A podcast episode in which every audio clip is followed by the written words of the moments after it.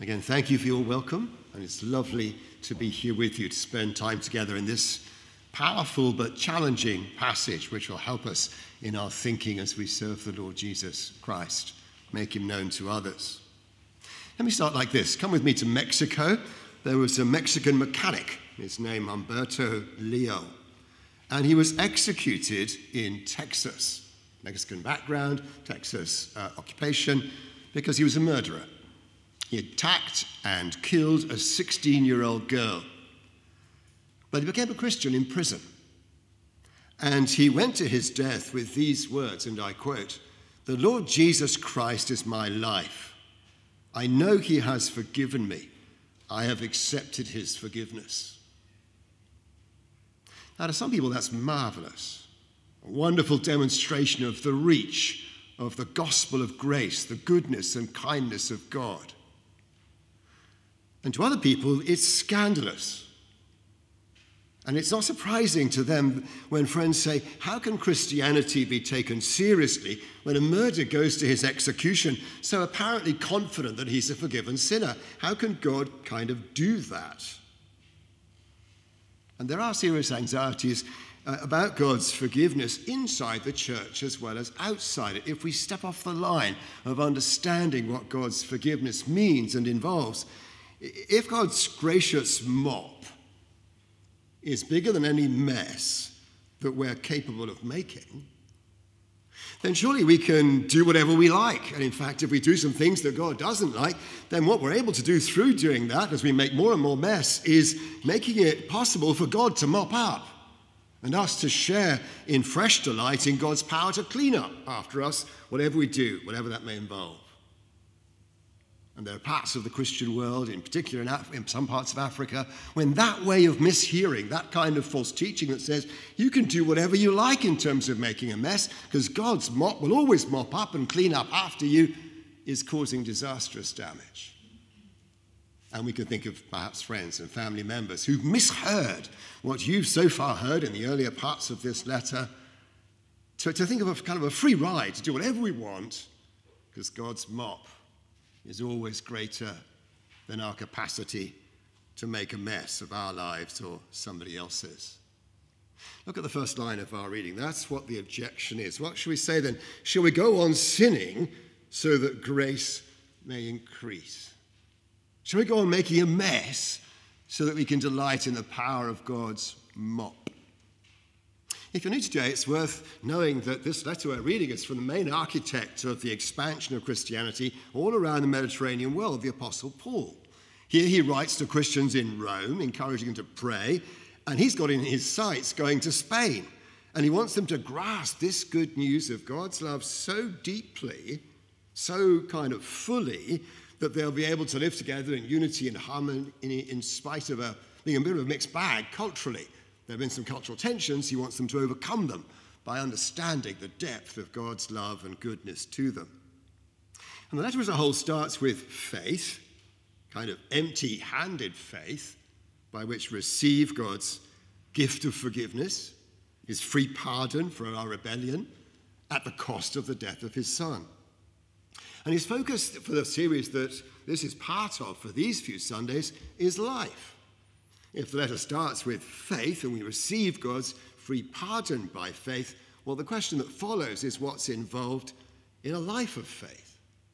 What's involved in a life as God makes new creatures for his new creation? And this passage, as you'll see on the outline, begins with a perfectly natural rea- reaction to what Paul has been saying. We need to get to the point where it's a possibility that we're going to so misunderstand the good news of God's kindness that we abuse it. So delighted are we by the range of God's forgiveness that we kind of take it for granted. We need to get to that point, otherwise, we're in danger of not having understood fully just how freely and generously and repeatedly, at cost to Himself, God forgives. Do you, do you see that? If there's no danger of ever having this objection, so you're saying I can do what I like, then we haven't understood the force of the offer that comes in the earlier chapter. But go back to last week's sermon if you want to hear more of that. So here's the objection taking it for granted that we can nearly believe that we can do what we like because God's forgiveness is so wonderfully and freely available. And the objection is so then, is grace an immoral religion? Is it okay to go on sinning so that we can go on display, go on through that, receiving and displaying the wonder of God's forgiveness? I find the mop and the mess a helpful way to picture that. So someone says to Paul, Look, are you really saying that Christians can go on making a, a, a, mess again and again through the years of their own lives and sometimes of other people's lives without worrying too much about it because God's mop is always available and He's always willing to clean up? Do you see the force of the question? So now he answers the objection. And he says, no. Verse 2, he says, by no means, no, sir, we might say. And then he says something as he develops his argument that sounds very odd to us. He says in verse 2, now that's not a real objection, it's not a right objection, because Christians, he says, we are those who have died to sin. So, how can we go on living in it any longer? Well, what does he mean by that? Before we run through the details of these verses that follow, it's worth realizing that sin in verse 2 where he says we've died to sin. is not simply an action, as if sin is an action, as if I punch you on the nose for no good reason. But sin is also a power. And sin as a power looks and sounds like this. A member of our family said to me recently about someone we both know, he said slightly ruefully, I don't know anybody else who brings every conversation about any topic around to himself sooner or later in the way that he does. You know someone like that. And the person that uh, he's referring to is a very kind man. He's a very successful man. His wife tries to help him not to bring every conversation back to himself, but she actually can't prevent that from happening because sin is a power that controls him. So we need to remember that as we come to this language about sin. It is things that we do wrong, but it is more than that. It's a power that has a hold over us. It's also worth clocking the very close connection between Christ and every Christian that controls Paul's thinking. And that's not usual for us in, in this part of the world. In verse 3, he says, We were baptized into Christ Jesus. And he means that what, whatever happened to Christ is reckoned to, happen, reckoned to have happened by God to us. So we're going to look at Christ's death in verse 3 and Christ's death in verse 5 and Christ's death in verse 8. And each time it's not just his, it's ours as well. His burial in verse 4, his resurrection in verse 5. And one of the things that sort of we need to get our heads around is that we are there in him. What happens to him involves us as Christians. Now, I to say that collectivist cultures understand that, that, that much more easily than uh, we, we do in this part of the world. So, for a person from Asia, we comes before I. The community or the family or the village exists and comes first, and because we exist, therefore I am. It's the way around in this part of the world for, for many of us in, in childhood. Let me try and illustrate like this. One of our granddaughters, who is three, uh, who uh, lives in Sheffield, is being trained by her father to sing Hull City supporters songs. She's being raised to identify herself with the misfortunes of Hull City. So our little granddaughter could say, We drew yesterday against Nottingham Forest. But she could also say, We drew on the 22nd of March in 1930 at Elland Road, Leeds, in the semi final of the FA Cup. And she could say, And we lost by a goal to nil. And the team story for her, as her father indoctrinates her, is that the team story is her story, even though she didn't play and she nor he had been born. All right, I hope that's going to set us up for making our way through the details of what Paul says in ways that are, are, are, if you like, different from the way our culture thinks, but vital for the way we as Christians learn to think. Verse 3. So, don't you know, he says, that all of us who were baptized into Christ Jesus, and baptism is shorthand for everything God does when He makes someone a Christian. At that point, God unites us with Christ, and His story becomes our story from then on. So, verse 3 Christ died and so we died. And sin at that point included us in Christ with its final sentence. And from that point, sin can do no more than carry out the death sentence. Sin no longer has a right to rule over us because as he died, so did we. And you see, verse 4 links Christ's burial and our baptism. Burial reveals the finality of death. In Christ, we really did die to sin because we're buried with him as he was so for us. And then verse 4 looks on beyond burial, death and burial to resurrection, beyond death and beyond burial, and records God's purpose in raising Christ, and because we're so identified with him, raising us with him. And so Paul says God's purpose in raising us with Christ so that just as Christ was raised from the dead through the glory of God the Father, displaying God's character and justice, so we too, like he was raised for a new life, so we are raised for a new life. So there's a kind of journey that Christ went on that he wants us to see that we go on. Beyond Christ's death, which is ours, beyond his burial, which is ours, is Christ's new life, and that's also ours.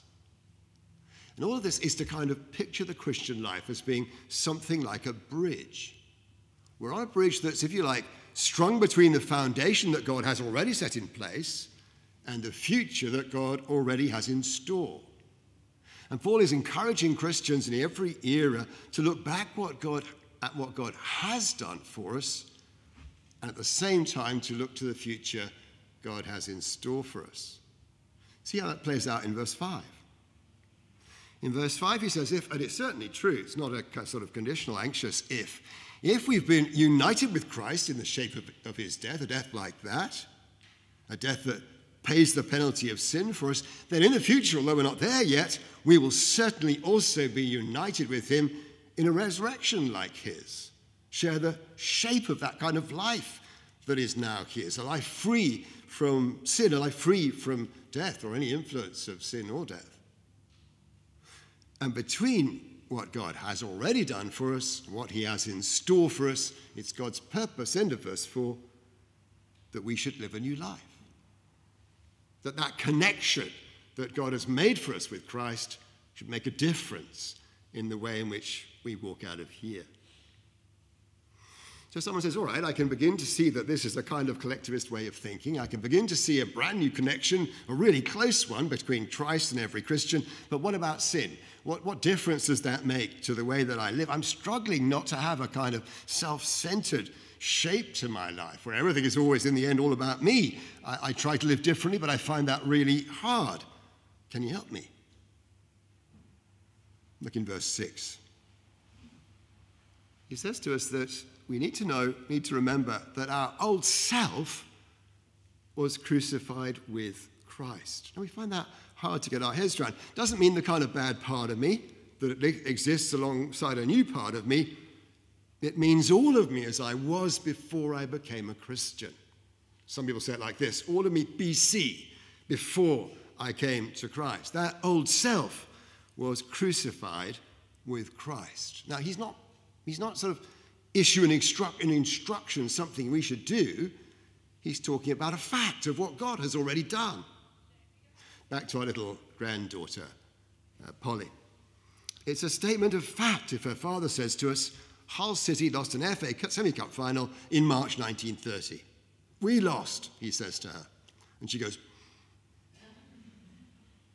and Paul says, as a statement of fact, Every Christian died on Good Friday at Calvary. We died when he died.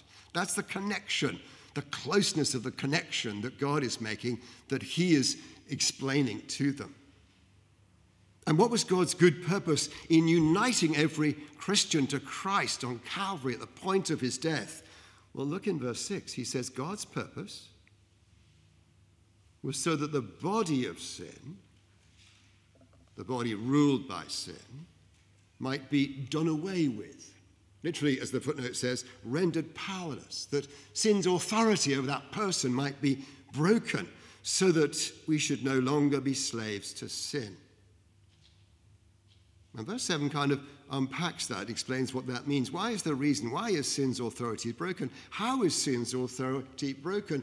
Because anybody who has died has been justified or released, freed from sin. Sin has used its final weapon. Sin has nothing left to throw at that person. And so the wonder of what he is beginning to make clear to us, because it helps us when we go out of here to know this, is that God's free pardon not only frees me from the penalty of sin that falls on the Lord Jesus Christ, God's free pardon also releases me from the tyranny of sin, the rule of sin, the reign of sin, the chains of sin that sin is able to impose upon me. Now, when we're dealing with a passage like this, it's very important to know when it's time to have a rest. This is one of those times, okay? Have a rest, draw a deep breath, and I'll try to offer you a couple of pictures that I think will help with the pace at which we've been traveling through these particular verses. One comes from a prison, and the other from a bookshelf. So here's the picture from prison. Before I was joined to Christ, if I was struggling against sin, I could have pictured what was going on as being a bit like a prisoner trying to escape over the prison wall before the sentence is finished. When sin, the prison officer, catches up with me and tells me to come back to prison, I must go back because I am guilty and the penalty against me has not yet been paid. That's, if you like, what it was like to wrestle with sin before I became a Christian. But for the person who is a Christian, resisting sin, he or she is like a prisoner who has been already been released through the prison gate after serving the full sentence. And when the prison officer sin threatens us and tells us to return to prison, we don't have to go. The only power that sin has over the Christian is the power of bluff. Because the penalty of sin, which is death, has been paid. So the power of sin has been broken. We can talk about that over a coffee later if you'd like to. Here's another picture, which again I hope will be helpful from a bookshelf of thinking about how do you think about your life? If you were writing a, a sort of extended biography in a couple of in a couple of volumes, what would be on the spine? What would be the title of volume one? We got as far as that, and then if we got as far as volume two now, how would you title that second volume differently. Well, here Paul is saying that volume one of the spiritual biography of every person who becomes a Christian as an adult is, has been completed. And what belongs on the spine of that first volume of all of our lives is enslaved to sin. A slave of sin is what it belongs on, because sin was in charge. Sin was the power of that first volume of our life. Whether we came to Christ as a a teenager or as a young professional or later in life. Enslaved to Sin is the title of Volume 1. But Volume 2, since we've been united with Christ, that has down the spine of the book Justified by Christ, released from sin by Christ. Because he knows that, that although we're, no longer, we're not free yet from sin's ability to tempt us, we are free from sin's right to kill us. Because Sin can't kill us because we've already died. That's already happened when in Christ we were there on Good Friday, caught up in his death in ways that involve us permanently. Paul's aim here, as we travel through verses 8 to 10, is to strengthen us to walk between the foundation laid in Christ and the future that God has in store for us in Christ. Look in verse 8. Now he says, If we died with Christ, which we did, we believe we will also live with him. So, this Christ who died and was buried and rose again, and whose resurrection looks forward, it begins God's new creation. That journey that he has gone on is ours. And just as we've died with him, so we'll live with him in God's new creation. How do we know? Verse 9. We know that because since Christ was raised, he cannot die again. And what's true for him is true for us in him. In him we will rise never to die again. Death no longer reigns over him as it did when he died our death. So death will no longer reign over us. And you see verse 10 tells us there the death he died, he died to sin, paying the penalty of sin. He did that once for all, for all time and for all his people. But the life he lives, he lives to God. He's in God's presence for all eternity. And just as his death was once for all time, just as his resurrection is irreversible, so it will be to us. If you like, God has established a trajectory in which we live. Already died in Christ, will rise in him to irreversible resurrection life. One more verse to go, and then a breather. All right? Verse 11. So here's where this lands. The title of today Count yourselves, he says, alive to God. Because just as Jesus now lives to God in his resurrection body, free from the shadow of sin, so we are to reckon that we are alive in God, to God, in union with the Lord Jesus Christ. Where he is, that's where we are. That's where our center, our identity comes from. Our center of gravity is the trajectory on which God has set us, is all bound up in the Lord Jesus Christ. He wants us, to, if you like, to line up our thinking with the reality of what God has been doing. Our spiritual status, even though we're here on earth for now, is with Christ, is with God. And one day we'll be there with him, with resurrection bodies like him, even though for the moment we're here with things to do for him here. For the moment. He hasn't told us to do anything so far. He wants us to think straight so that we can live right. He wants us to understand this glory that God does for everyone who becomes a Christian so that we can live rejoicing in what is ours in Him. Here's that breather I promised you. Some years ago, there was a cameraman, a man called Colin, his wife from just outside Glasgow, that doesn't matter, uh, and he and his wife won 161 million on the lottery. I'm sure you don't do the lottery, but if you did, uh, imagine that you woke up having won 161 million. How would you feel about that? Here's what she says. She says, I quote, We were tickled pink with the whole notion of winning so much money. We just couldn't believe it. It was sinking in by inches. I want to say that the privilege of a place in God's new creation, new life in the Lord Jesus Christ, forgiveness, the presence of the Spirit of God in our hearts, the privilege of belonging to the people of God is worth far more than 161 million because Jesus says it is. But it does take time for the grandeur of what God has done for us to sink in, inch by inch or centimeter by centimeter. And here's what the husband, Colin, the cameraman, said about their growing realization once they knew they'd won. Again, I quote He said, We sat up. We were excited. We were exhilarated. We didn't go to sleep, not a jot of sleep the whole night. And the Apostle Paul, and God speaking through him, wants us to be excited, exhilarated at what God has done for us in the Lord Jesus Christ. When did you last have a sleepless night because you were so excited about the privilege of being a Christian? We've sort of lost our grip on the gospel if from time to time it just doesn't keep us up at night with the excitement of what God has done for us.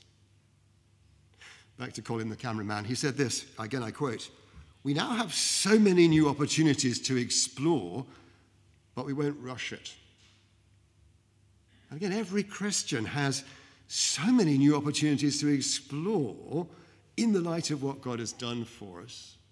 No reason to rush it, but every reason to get on with it and get a deeper grasp of it and celebrate it and just, in a sense, a lightness in our step as a result of it. If you want to go out of here and skip on the pavement, the locals will think something happened in here, but it wouldn't be great if there's just a bit of a skip, a spring in our step as we go out of here, as we knew, uh, know again more deeply what God has done for us in the Lord Jesus.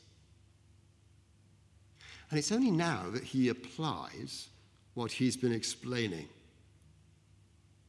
He begins with an obje- objection that is a real one that we need to feel the force of and not lose sight of the force of. God's forgiveness, God's mop is so magnificent that it's tempting to make mess after mess just to see how magnificent God's forgiving mop really is.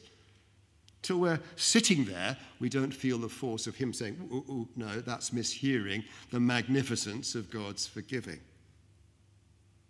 And then he goes on to explain what we've just been seeing that sin as a power no longer rules over a Christian because the sentence of death that sin has at its disposal has been paid in Christ, and Christians belong united to Christ, and all that's happened to him has already and will happen to every one of us. And so now he says, here's what to do about that. Point three on the outline don't let sin reign.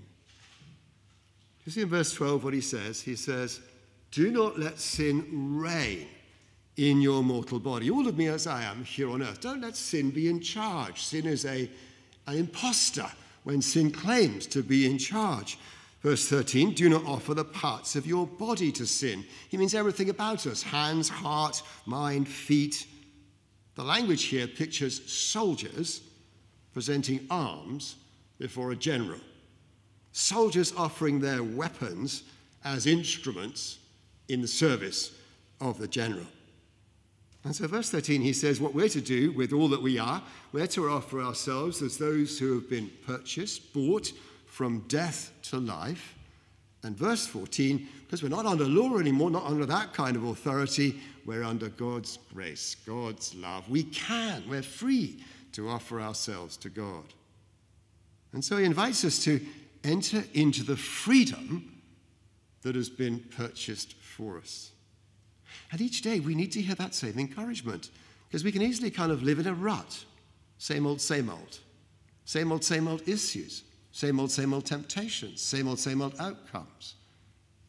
And every day we need to hear this encouragement not to let that happen. Sin doesn't have to be in charge. And we can offer ourselves to God to live in ways that please Him. So none of us can ever say, until we get to be with the Lord Jesus Christ in person, with resurrection bodies alongside His, we can't say, I will never sin again. But we can all say, and we can say every day and in all circumstances, I need not sin right now. Right now, I am actually free to do that, or I'm free not to do this. Before I became a Christian, I made choices every day, but sooner or later, those choices all came around about me. Every choice I made had me at the heart of it. And now, at last, I'm free to live with Jesus where he belongs as the, the center, God where he belongs, God's Spirit where he belongs at the center, and me serving him. One last story, and I'm done. We were privileged to visit Ethiopia recently to see my brother in law. They have vast eagles there, an eagle large enough to pick up a lamb and carry it off to feed to its, its young. Picture our situation a bit like this. One of those vast birds, captured, tethered, tied to a post, got used to being shown off to tourists walking round and round on the end of a, a rope. One day, a new owner announces that he's going to release the bird. The locals gather, the rope is, is uh, removed, and the eagle carries on walking round and round in the same rut. He's free to fly, but he stays on the ground. Tragedy of that bird is like a Christian who continues in the same old rut. And the apostle is saying to us learn to fly, enjoy your freedom. Now we're going to pray together in just a moment. And as we'll pray, we'll do what verse 13 invites us to do. We'll offer ourselves to God as his servants, as if you like, his soldiers. And I want to encourage you to choose a part of you to offer specially, freely to God today. That may be your feet, places you want to go, places you don't want to go. It may be your hands, it may be your eyes, it may be your mind, it may be your heart. In just a moment, I'm going to lead us in prayer, and I will offer all of all of us to God. And if you want to underline a particular area that today it would be right to offer to God, you'd be glad to offer to God, Because you become freshly aware you have freedom to do that instead of living in that same old rut. Let's pray together.